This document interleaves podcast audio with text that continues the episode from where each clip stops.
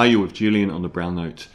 And why the argument about actors having to play who they are is one of the most upside down and wrong headed current pieces of activism out there. The, the, the notion that only a trans person can play a trans role and so on, which has become the, like, there's so many vanguards of activism at the moment that focus on words and pronouns, and it's all, it's so not what should be the focus of activism at all. It takes up so much space. It's all we read about is these furphies, these tiny little issues. But a big one is should an actor have to be black or gay or disabled or to play a role? And that's become de rigueur nowadays to say that that's true. But this is upside down. So recently we had James Franco cast as Fidel Castro, which has, you know, cast anyone. Look at um, Gal Gadot and the casting of Cleopatra. Why would you bother making films with anyone that isn't cis white at the moment? Because you you're just going to get absolutely bombarded by these rent seeking activists that just want to make a name for themselves. So he's been cast as. I'm deliberately not focusing on anything to do with James Franco being problematic because that would detract from what this piece is solely about, which is my complete rejection of the notion you should have to be what you are playing. So he's being cast uh, in the upcoming film Alina of Cuba, drawing fire from Latino actors and activists, particularly uh, John Leguizamo. How is this still going on? How is Hollywood ex- excluding us, but stealing our narratives as well? No more appropriation from Hollywood. Um, there have been actually people such as Castro's daughter that have come out and celebrated James Franco, and others have pointed out that his heritage is actually not actually wildly dissimilar to Castro's. Um, before I get into why I'm so opposed to this garbage, um, one extra point to make is how hypocritical this argument is. I fully understand the notion of um, racism or sexism applying to people that are in power structures, not just semantics backwards and forwards. But every time somebody from um, uh, any kind of minority plays uh, a white role, it's celebrated. Um, we've had black royalty in plays in Britain. And this is very interesting because we've got a guy playing a Cuban who's being lambasted, whereas we've got a Cuban playing Marilyn Monroe. And the only criticism she's getting is not looking enough like Marilyn Monroe. No one says she should have the role taken off of her because she doesn't have the right heritage. It's a one way issue. But this is why this whole notion of a disabled or a trans or black or you know any any ethnic minority should play a role. And it's this Equality means a person who is of an ethnic minority, a different sexuality, a different gender to what they were born with, gets equal right to play any role. Not that they are only to play those roles. That's not equality. We're not saying that um, a white cis male actor can't play a gay role, only a gay person can. That's not the equality that should be being striven for. What should be striven for is a trans actor can play any role. That it's open to them. That a disabled actor could play any role. Maybe they'd rewrite the character so it was disabled for them if they were the right actor for the role. Prejudice is about people who are talented not getting the same opportunity. It's not about shoehorning things in. And I understand about representation where studios just wouldn't cast black actors. So you have, you know, you'll have a portion of roles that go to an ethnic minority. That's not the argument here. The argument is if any character doesn't match up with an ethnic minority or a sexual or gender disparity, then they're going to get hammered. And that's not what equality is. Equality is giving those talented gay, ethnic minority, uh, gender fluid actors opportunities to play any role. That's why this notion is so upside down.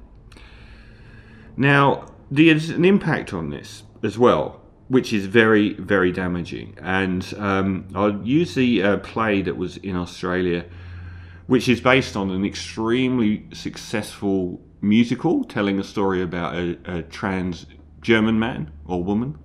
I don't know the story. I'm not. It's called Hedwig and the Angry Inch, which was made into a cult film as well. Now, in the middle of COVID, and this is why this this kind of thinking is so damaging. In the middle of COVID, when virtually no plays were being put on at all, here you've got a very prominent trans story being told. In the Australian theatre, it was cast, it was ready to go, it was part of um, a Sydney festival, and a few trans activists in Australia went nuts that Hugh Her- Sheridan, the lead actor, who was um, bisexual, I think, wasn't trans, so they actually shut the play down. So they've taken what was going to be a play about telling a trans story and ended up with nothing. No play, no trans story, nothing. These activists are so damaging to their own cause. They everyone is gun shy of social media campaigns. There was no indication the trans community in Australia were on board with what they was doing. But a few people managed to stop a play that had been many, many months in uh, pre production, casting, um, adapting it to the Australian stage, uh, rehearsals, lighting guys, you know, the um, costume people. All of those people had put months into this play and a few activists came along and they killed it in the middle of COVID's first year when virtually nothing like this was happening.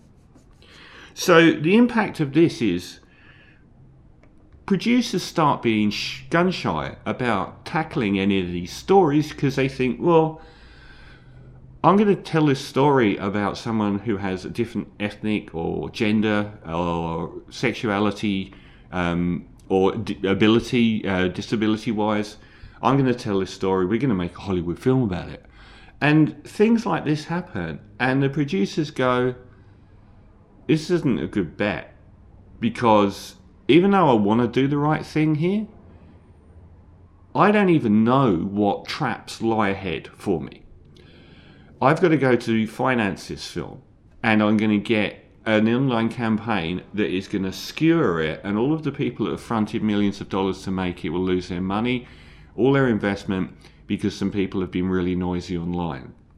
Then you get directors not wanting to be involved. Because why? Because people are only looking for, they're not celebrating you doing something good, they're always attacking you for not doing it enough. So you'll be six months into making a film or it'll be coming out, and there will be very, very noisy small groups of people online attacking you for your casting or for the way you've represented a certain race or sexuality. So they're less inclined to take these projects on.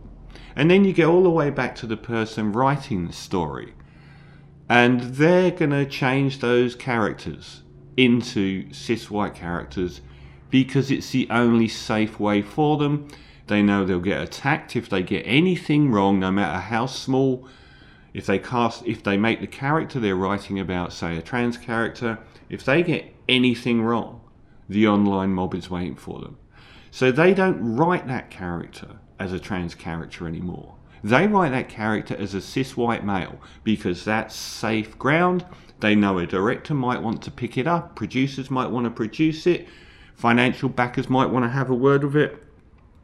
So you end up with less stories being told. And the final element of this is is anti-artistic. Um, the idea that you're an artist and you should be pigeonholed in such a manner. Can you imagine saying to someone that is, you know, you can only play this kind of music, you can only write this kind of story because that's where you're from? No, artists, art is sacrosanct. If you're a brilliant actor, you should be able to play any role within, you know, reason. And there can be artistic reasons for Scarlett Johansson playing Martin Luther King as we saw with the um, Bob Dylan film a few years ago, where they had a range of actors, including female actors, playing Bob Dylan. There are artistic reasons to do that. Maybe not in a biopic, but no one's saying that. No one's saying Scarlett Johansson should play Martin Luther King in a biopic. What they're saying is an actor that's talented enough and crucially bankable enough to get the thing made in the first place. As with Sheridan, a big actor, and he probably got a lot of the funding for that being made. We're saying if you've got the talent, you should be able to do anything. And the expression of um, prejudice here is saying that you know a gay actor sh- is going to get cast in a gay role. That's not equality. A gay actor being able to play a straight role is equality, and that's the opposite of what's going on here.